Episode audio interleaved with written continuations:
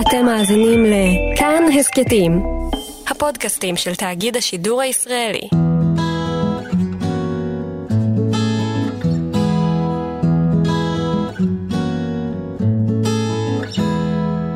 היי, שלום לכם, אתם איתנו בכאן תרבות 104.9 וגם 105.3 FM וגם באפליקציות אה, יישומונים שלנו כאן וכאן אורדי, ואנחנו ממשיכים בסדרת ההסכתים אה, והתוכניות שלנו אה, במיינדפולנס, על מיינדפולנס, ואנחנו כבר במפגש התשיעי, וגם כאן אנחנו מארחים כאן את סמדר יהודה הגזית, פסיכולוגית קלינית שמשלבת מיינדפולנס. בשיטה הטיפולית שלה. שלום, סמדר. שלום וברכה. אנחנו כבר אוטוטו מסיבת סיום. ממש. אנחנו כבר פרק תשיעי, וכולנו אה, נבונים, כולנו חכמים, כולנו יודעים את התורה, פחות או יותר. ומתרגלים יום-יום. אז זהו, מתרגלים, זה איזשהו דגש שדווקא שמרתי עליו, כי אני רוצה לדבר עליו עוד רגע ממש, אבל אה, בינתיים, את יודעת, כל אחד מאיתנו, ש... בוא נגיד מטיבי הלכת שהגיעו איתנו אה, עד עכשיו, שעברו איתנו תשעה מפגשים, ובאמת אה, אה, גם הקשיבו לדברי הפתיחה לפני כל תרגול, וגם תרגלו לפחות פעם אחת. מצפים באמת אולי לראות, את יודעת, שהחיים שלהם התהפכו מקצה אל קצה, שהם לא אותו אדם שהם היו קודם לכן, ועל כן הם ימליצו על הסדרה הזאת לכל מי שהם מכירים. אבל רגע, בואי רגע, נפרוט את זה דקה ברצינות. מה באמת אנחנו מצפים למרות שציפייה זה גם משהו שהשתדלנו להימנע ממנו עד עכשיו, נכון? ציפיות אה, זה, זה איזשהו מושג כזה שהוא אה, פחות רצוי לנו בעניין הזה, אבל אם, אם אני אשנה את הניסוח, אה, על איזה תחומים בחיים שלנו המיינדפולנס השפיע עד עכשיו. בלי שאפילו אולי שמנו לב, כן? שעכשיו ככל שתדברי, אנשים יגידו, וואו, זה באמת נכון. כשאני חושב על זה, באמת בתחום X, אני באמת מתנהל קצת אחרת בשבועות האחרונים. אז uh, אני לוקחת הכי הרבה את המילה שלך קצת. היא מצוינת. אה, אוקיי, מילת מפתח, סבבה. מילת מפתח. Uh, לא, אנחנו לא מצפים לראות uh, שינויים מהקצה אל הקצה.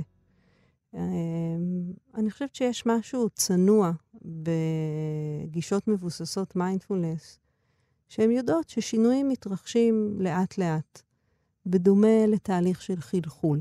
אנחנו יכולים להניח את המים על פני השטח, והם אט-אט ימצאו את דרכם דרך הסדקים שישנם. לכל אחד יש שכבות אה, קצת אה, יותר אטומות וקצת יותר אה, קשות, יש שכבות אחרות שהן חדירות והמים מצליחים לעבור דרכן. סבלנות היא מפתח חשוב. אבל אני חושבת שכן חשוב לענות על השאלה שלך, ולהעלות כאן uh, כמה נקודות שבגלל שהפורמט שלנו הוא פורמט של הסכת, אז אין, uh, אין לנו אפשרות לדבר עם המאזינים וככה לשמוע חוויות, אז אולי בכל זאת כן לאסוף דברים ש... באופן uh, שאני מכירה מהשנים הרבות של התרגול וההוראה והטיפול. דברים שאנחנו כן עשויים לזהות, לא להיות בטוחים, זה כן קשור, זה לא קשור. אני רוצה אולי לטעון כאן בצניעות, שיכול בהחלט להיות ששינויים מהסוג שאני אפרט תכף, קשורים קצת okay. אוקיי. להכנסה של האיכות הזאת. Uh, אני חושבת שאנחנו מגלים את האפשרות להתבונן ברגעים מסוימים ברזולוציה גבוהה יותר. כלומר, לראות דברים שאולי בעבר פשוט לא היינו רואים אותם, באנגלית אומרים to overlook, כאילו היינו פשוט מסתכלים מעבר להם, ופתאום יש אפשרות לראות אותם.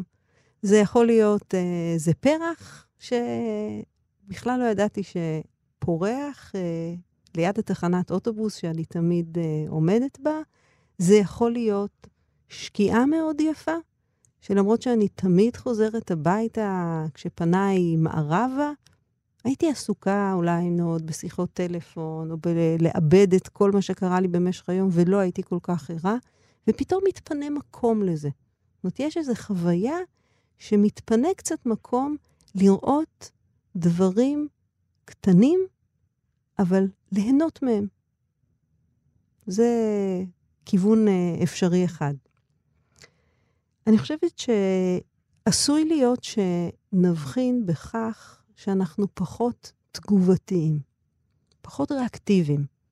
אם בדרך כלל יש דברים שאתה אומר, וואי, זה ממש מקפיץ אותי. אז אולי אתה כבר לא קופץ, אתה זז.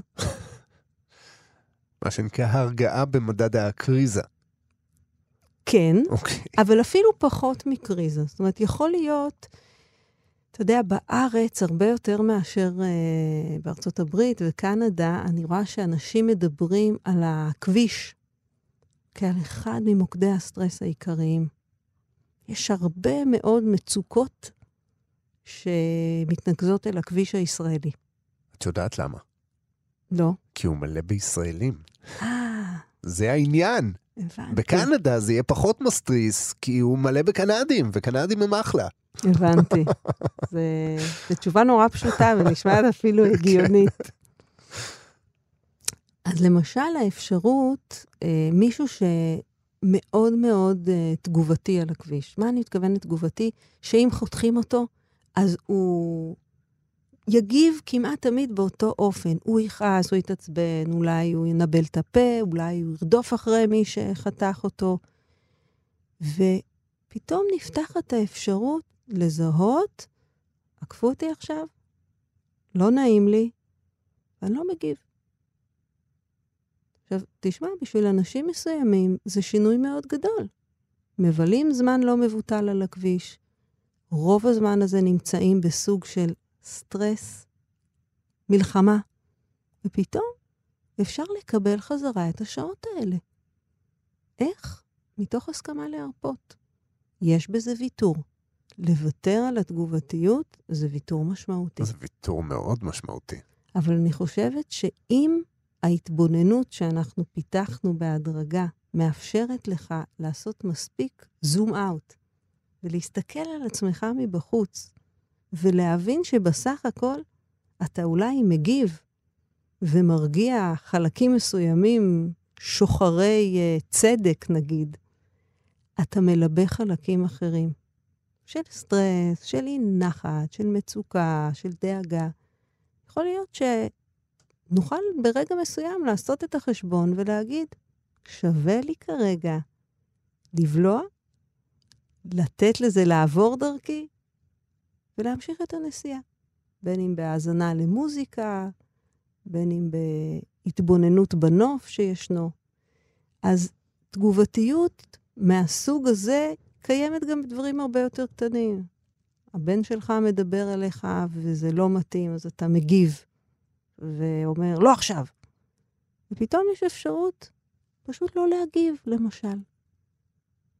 אנשים מגלים שיש מוד כזה. כי הרבה פעמים תגובה קצרת רוח ועצבנית תלבה את אותו הדבר. וכדי לא להגיב, נדרשת מידה של ערנות שהמיינדפולנס מפתח בנו. נוכל פתאום לבחור. וזאת נקודת מפתח. אני חושבת שבתוך חיי היום-יום, הציפייה שלנו היא שתרגול של מיינדפולנס יגדיל את דרגות החופש. דרגות החופש לבחור. בדיוק. לבחור איך אני מגיב, לבחור למה אני מגיב, לבחור מתי אני מגיב. להניח לדברים מסוימים לחלוף בשדה שלי, בלי שאני מיד אתחיל לרדוף אחריהם, כי זה השדה שלי, וכי אני לא רציתי שזה יבוא עכשיו. זאת אופציה שעבור uh, רבים מאיתנו היא ממש חידוש. לא להגיב, או לבחור איך להגיב. כשאני אומרת תגובתיות, אני מתכוונת לרכיב האוטומטי שלה. בסדר? אתה חזרת הביתה וגילית שהשארת את החלונות פתוחים, והייתה סופת חול. זה לא נעים העניין הזה. כי היו מקרים כאלה. כי היו מקרים היו כאלה. מקרים כאלה. סופת חול, אגב, זה במקרה הטוב. במקרה הפחות טוב היה גשם, גשם. מטורף. כן, אוקיי. וואו. אז בואו נלך על גשם מטורף. יאללה, זה הכי גרוע שיכול להיות, אז למה לא? מה קורה?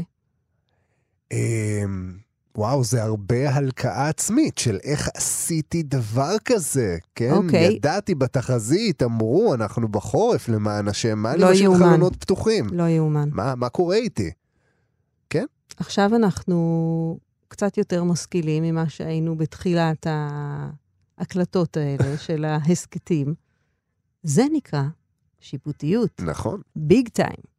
עוזרת לנו בעניין הבית שעכשיו הוא ספוג גשם? לא. לא. בשום אוקיי. צורה. בשום לא. צורה. מה הלאה? אתה מלכה את עצמך ו...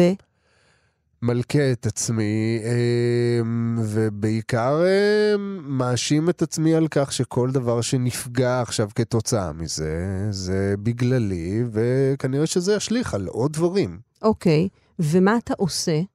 מה אני עושה? כן. מתחיל לספוג את הגשם מתוך, ה... מתוך החדר. ואפשר לומר באווירה לא משהו. לא משהו, מבחינת התחושה, כן, גם אה, אתה, אתה לא עושה, כאילו, אתה, בוא נגיד את זה ככה, רוב הסיכויים שאתה לא תעצור רגע, תגיד, אוקיי, יש לי פה עבודה, אני עכשיו יושב לשתות כוס תה, כי חזרתי מהגשם. אני שם לי מוזיקה, כי יש לי פה איזה שעה עבודה. אני צודקת? באוטומט זה לא יקרה. אוקיי, אז זה, זאת הנקודה. כן. לכן אמרתי שתגובתיות, כשאני משתמשת במילה, אני מתכוונת לרכיב האוטומטי. כן, כן. הרכיב האוטומטי מופעל בדרך כלל על ידי זה שהוא מזהה בעיה והוא רוצה לסלק אותה. תרגול מיינדפולנס מזהה בעיה והוא מוכן לפגוש אותה. כמובן שאנחנו עושים הפרדה, כן? אם אתה נכנס לחדר ורואה את אה, בת זוגך, בן זוגך, או את שותפך לדירה באיזושהי מצוקה, אז אתה לא תשב ותשתה תה בזמן שהם נחנקים ממשהו, אלא אתה תעזור להם. נכון, ופה אנחנו נותנים לעצמנו את הקרדיט שאנחנו לא... נדע מתי. בדיוק. למעט מצבי חירום שדורשים מאיתנו להגיב באופן מאוד מיידי, כמעט בכל מצב אחר, את הכמה השניות האלה, את הדקה הזאת של הביקור בחדר הפנימי השקט, אנחנו יכולים לפרגן לעצמנו. ואני אגיד לך גם יותר מזה, גם אם אנחנו רואים אדם שהוא במצב של מצוקה ודור, ודרושה לו עזרתנו המיידית, כמעט תמיד זה ממש יועיל לקחת נשימה עמוקה, לעשות איזה פיקוס של תשומת הלב לפני שאנחנו נתנפל על המצב באופן אקטיבי. כך שהנטייה הזאת שלנו בעצם להגיד, רגע, זה לא בכל מצב, אתה צודק, אבל זה ממש ברוב המכריע של המצבים. האפשרות שלנו לזהות שיש כאן משהו שהוא ממש לא נעים לנו, והאוטומט שלנו אומר, מהר, תסלק את זה, היא בחירה שרק מגבירה את הסטרס. האפשרות להגיד, יש כאן בעיה, אני פוגש אותה בדיוק כמו שהיא, פוגש אותה כמו שהיא, פוגש את עצמי בחמלה, וואלה, פישלתי. ברוך הבא למשפחת האדם. פישלת, נכון. ואני לא צריכה לא להושיב אותך על ספסל הנאשמים, גם לא להעלות אותך על נס, אלא פשוט להגיד, קרה. והמצב הנתון כרגע הוא זה. ואיך יהיה לי אפשרי, אבל גם הכי פחות מעורר סבל, להתמודד עם המצב. אז למשל בשבילי זה לשים מוזיקה שאני אוהבת. ולזהות את הפסקול השיפוטי ולהגיד, לא הולכת לשם, אני לא הולכת לבלות את השעה הזאת של uh, סחיפת המים וייבוש כל מיני uh, רהיטים ואביזרים, תוך כדי הלקאה עצמית. על החלק הזה אני יכולה לבחור לוותר. אז אם חזרת הביתה וגילית שאת הכביסה שהשארת תלויה על החבל בחוץ, הרטיב עכשיו הגשם והיא ספוגה לגמרי ואין שום דבר שאתה יכול לעשות בעניין הזה, אתה יכול להכין לעצמך כוס תה, ואם אשתך תיכנס ותצעק עליך של מה אתה שותה עכשיו כוס תה, הכביסה נרטבת, אתה מסביר לה שזה מיינדפולנס, שהכל בסדר. שהיא כבר שיש נרטבה. בעיה, שהיא נרטבה כבר ואין שום דבר שאפשר לעשות, חוץ מלבחור אם להתעצבן עכשיו ולעשות מהעניין הזה סאגה אמיתית, או פשוט להכיר בזה שאתה בן אדם, וקרה. ונטפל בזה עם מייבש או משהו. נכון, ואולי גם מתעסקים לשבת איתך ולשתות את כוס התה. גם אולי. זאת אפשרות. אני חושבת שהמצב הזה יכול להיות מתואר גם כאיזשהו שיקול דעת קצת יותר רחב. יש לך אפשרות לבחור גם במצבים שהם ממש לא נעימים. לא צריך להתנפל מיד על הוצאת הפתרון לפועל. אפשר להיות עם זה רגע. ויש שיגידו שתרגול מיינדפולנס במהות שלו חותר להרחיב את הקיבולת שלנו למצבים לא נעימים. אוקיי. אז זאת שאלה באמת שרציתי לשאול בהתחלה, זאת אומרת, מלבד היכולת אה, שלנו לזהות, כן, בעזרת המיינדפולנס, כן, מצבים של, אה, של סטרס, או עד כמה אנחנו נמצאים בסטרס, או בכל מיני סיטואציות אה, מסטריסות במהלך היום-יום, אה, הוא גם באמת משנה, או מגדיל, או מרחיב את היכולת שלנו להכיל אותן, זאת אומרת, להכיל את הסיטואציה ואת הקושי שלה, אה, מבלי, מה שנקרא, להיטרף מזה. ממש כך. והדבר הזה מאוד מפחית סטרס, אפרופו שיחתנו הקודמת. כן. זה מאוד מפחית סטרס, כיוון שהמיכל הפנימי הזה לא עולה על גדותיו. אלא יש אפשרות להיות עם זה, כולל להגיד, וואלה, לא נעים. אבל עם חיוך. עם איזו רכות שקשורה לקבלה של המצב ולחמלה כלפי עצמנו. אני חושבת שההבנה שזה שאתה תרד על עצמך, אתה יודע, אתה לא ילד בן שש או שמונה, שאנחנו באמת עכשיו בדיוק בשלב הקריטי של ללמד אותו maintenance, תחזוקה של הבית, מתי סוגרים דלת. מהי אחריות, כן. ממש. אלא אתה כבר אדם שסך הכל מכיר את עצמו והתנהלותו הכוללת היא תקינה. ואנחנו, מותר לנו לסמוך עליך, ולדעת שמדי פעם זה יקרה. זה לא נעים, זה יכול גם להרגיז. אז זהו, כשאתה מנסה לשו... מה זה מנסה? כשאתה משווק את זה לסביבה שלך, כלומר, הרבה פעמים, אה, זאת אומרת, עד עכשיו נורא הזדהיתי באופן אישי עם אה, כל דוגמת הגשם וכולי, אה, כי אני באמת נורא לא מתרגש בקלות, כן? לא, לא מתרגש, הכוונה, לא, לא מתרגז בקלות ולא נלחץ בקלות מדברים, והרבה פעמים, בואו נגיד, במהלך העבודה יש מי שמתרגמים את זה לפעמים כסוג של אדישות. כי נניח עכשיו יש לנו איזה שידור מורכב ומרואיין כלשהו לא עונה, מצפים ממך להגיב בצורה שתשקף עד כמה אכפת לך מהסיטואציה. כלומר, אם אתה לא מחצין סימנים של פאניקה, אתה כנראה לא לוקח את העניין מספיק ברצינות. כשאתה אומר בעצם, תקשיבו, זאת, ה... זאת המציאות כרגע. המציאות היא שהוא לא עונה, שאין מענה, המציאות היא שהחדר ספוג במים עכשיו. אין מה לעשות עם זה, חוץ מלנסות לתקן את זה. זאת אומרת, שכרגע אם אני אה, אטרף מזה ואכנס לתגובה האוטומטית הצפויה, זה לא ישרת אותי, זה לא ישרת את הסיטואציה. אז אחרי שאנחנו אה, הצלחנו, כן, בתקווה להפנים את העניין הזה, יש עוד אתגר, להח... זאת אומרת, לשווק את זה נכון לסביבה, שלא יתרגמו את זה כסוג של... לגמרי. הוא פשוט יושב לו עכשיו, ככה סתם, כל החדר מלא מים, והוא יושב לו. אני חושבת שפה, אתה יודע, זה, זה, זה נכנס לאזור uh, אחר לגמרי, אבל אני כן אגיד על זה מילה. אני מאמינה שמיינדפולנס כ, כתפיסת עולם, זה משהו שאדם צריך להגיע מוכן לזה. ויש אנשים שזה מעורר בהם התנגדות בלתי רגילה. אני נמנעת מלעסוק בשיווק פעיל. אני חושבת שיש בזה משהו שהרבה פעמים הוא לא...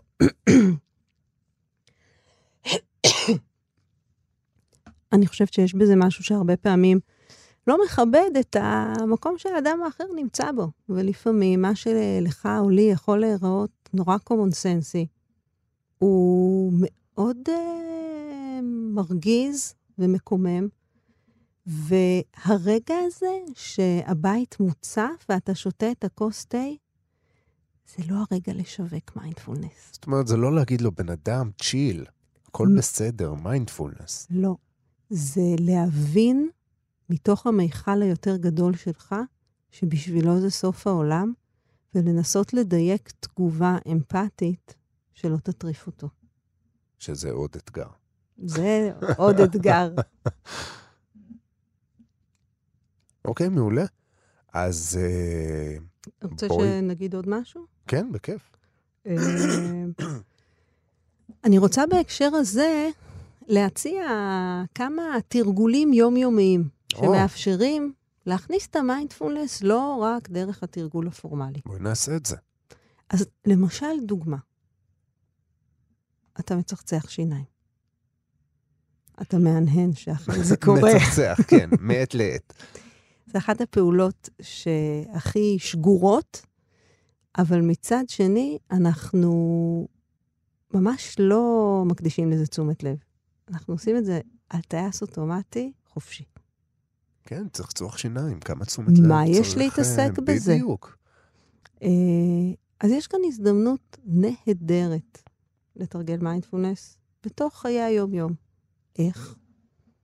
הכנת לעצמך את המברשת, הנחת עליה פס של משחה, ומרגע זה, כמה, כמה שמתאים לך, תהיה בתשומת לב מאוד מדויקת לגוף, ובאופן ספציפי למה שקורה במפגש בין המברשת לבין כל חלל הפה. נשים לב איך זה מרגיש לי בצד שמאל ובצד ימין. איך זה מרגיש כשהמברשת אה, נוגעת בחך, בלשון, בשיניים. לשים לב לחוויית הטעם ולחוויית הריח. לשים לב ליציבה. אני אפילו הייתי אומרת, אתה מתחיל לצחצח, תעצור שנייה ותראה כמה מאמץ שרירי ישנו כרגע שאיננו דרוש. אתה יכול להרפות את הפנים, אתה יכול להרפות את חגורת הכתפיים, ועדיין להמשיך ולצחצח את השיניים בתשומת לב. את התרגול הזה אפשר לעשות במשך 10 או 15 שניות, ויש לזה הרבה ערך. זאת דרך ממש להכניס את המיינדפולנס לרגעים מאוד מאוד שגרתיים, אבל לשנות את החוויה. אני לא רוצה להכביר מילים על מה אמור להיות, כי אין איזשהו manual, אבל כן להציע את זה כחוויה. אה, מישהו שזה פחות מדבר אליו, יכול למשל, לפני שהוא מתחיל לשתות את המשקה החם שלו של הבוקר, או המשקה הקר, אם זה איזה שייק ירוק, תה או קפה, לרגע אחד לעצור, להחזיק את הכוס, לשים לב לתחושה בכפות הידיים ולזה שאנחנו השלנו מעלינו מתח שלא דרוש, לשים לב לחוויית הריח, קור חום, וכשאנחנו מתחילים ללגום, לשים לב איך זה נכנס לתוך הפה, איך זה נבלע, חוויית הטעם. כל מה שתיארתי יכול לקחת עשר שניות. המדהים הוא כמה קשה להכניס את זה לתוך היום-יום, כי זה נורא שונה מההרגל. וכשיש הרגל של טייס אוטומטי, הכנסת המיינדפולנס מאוד לא טריוויאלית. אבל אין מעקפים. צריך. לאט לאט אה, לטפטף את זה, עד שזאת תהיה השגרה שלנו. או שזה יהיה אחוז מהשגרה שלנו. אחוז. אחוז. נסתפק גם באחוז. טוב, אז אנחנו עוברים אה, לתרגול. השלב אה, האהוב עליי לא פחות. אכן כן.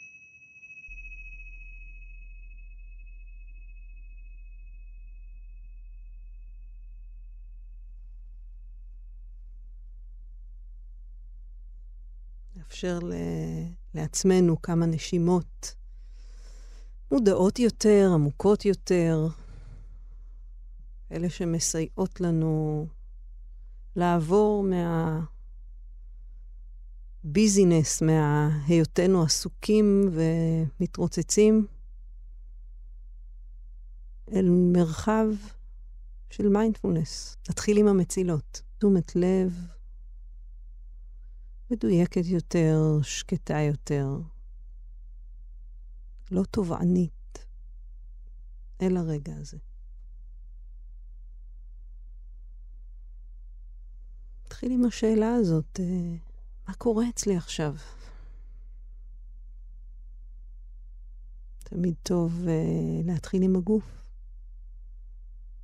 מה קורה בגוף שלי. מכפות הרגליים, דרך הקרסוליים והשוקיים. נשים לב לברכיים ולירכיים. נביא את תשומת הלב אל אזור האגן, הישבן. נהיה ערים לתחושות הגוף בתנוחה שבה אנחנו נמצאים. אולי יש בגוף דריכות שאפשר לפוגג עם הנשיפות הבאות.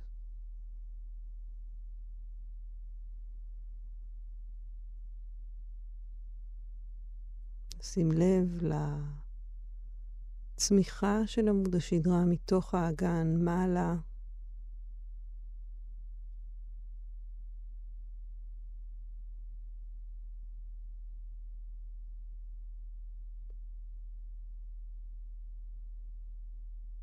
נאפשר לשני צידי הגב להיעשות רפואיים יותר, דרוכים פחות, עם כל נשיפה.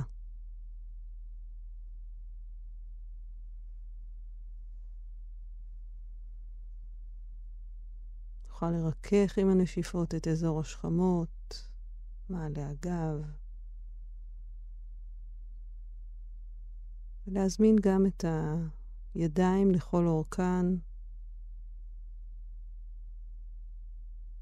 לפנות מתוכן אה, מתח או מאמץ.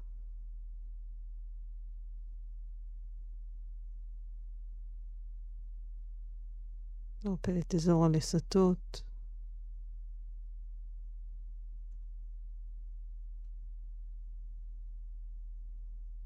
את שרירי הפנים. נניח למצח להיעשות נינוח ככל האפשר.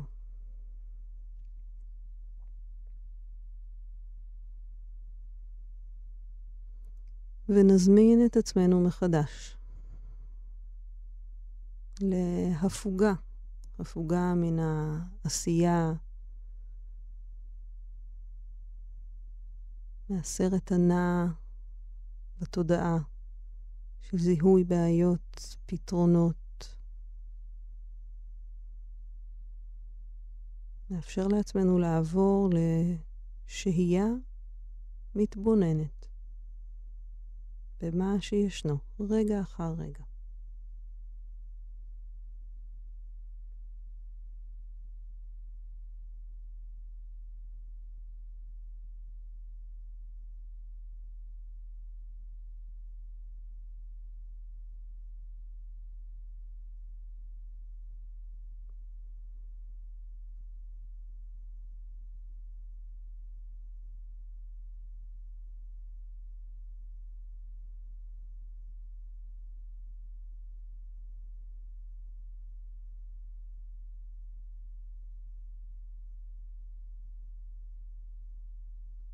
בלי לחלק לעצמנו ציונים. נזהה מחשבות, נסכים לסמן לעצמנו שמתרחשת חשיבה, ואז פשוט להניח לה. נזכר בחופש שיש לנו להניח למחשבות. לא להתדיין עימן, לא לנסות ולייצר מענה. הנה מחשבה. והנה חזרתי אל הגוף ואל הנשימה.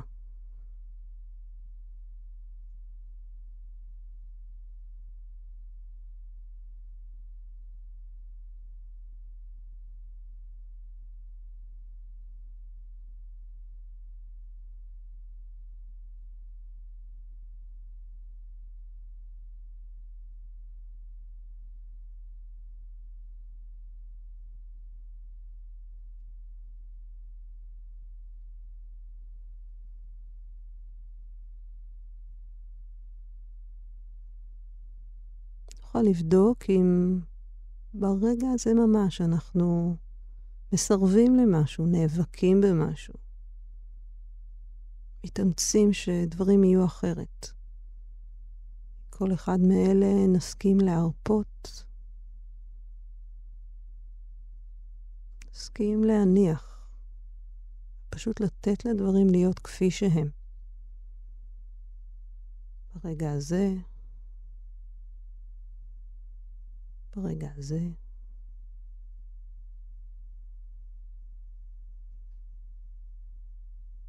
שוב ושוב.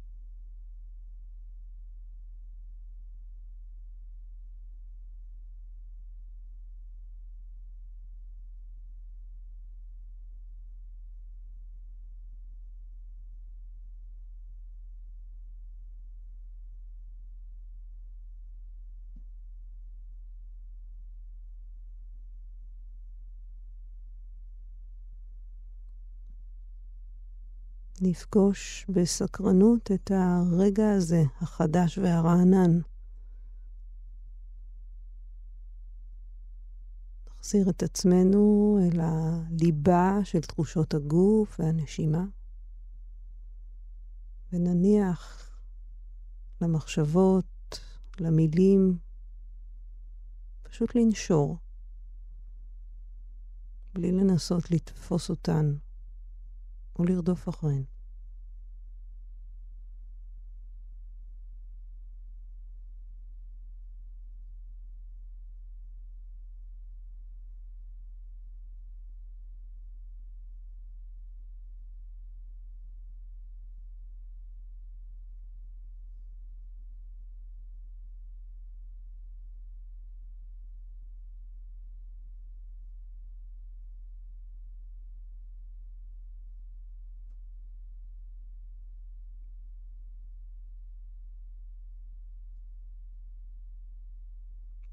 לא מנסים לתפוס דבר, לא מנסים לסלק דבר. לא עסוקים בלהשיג משהו. מאפשרים לעצמנו לשהות בלא ציפיות עם מה שישנו.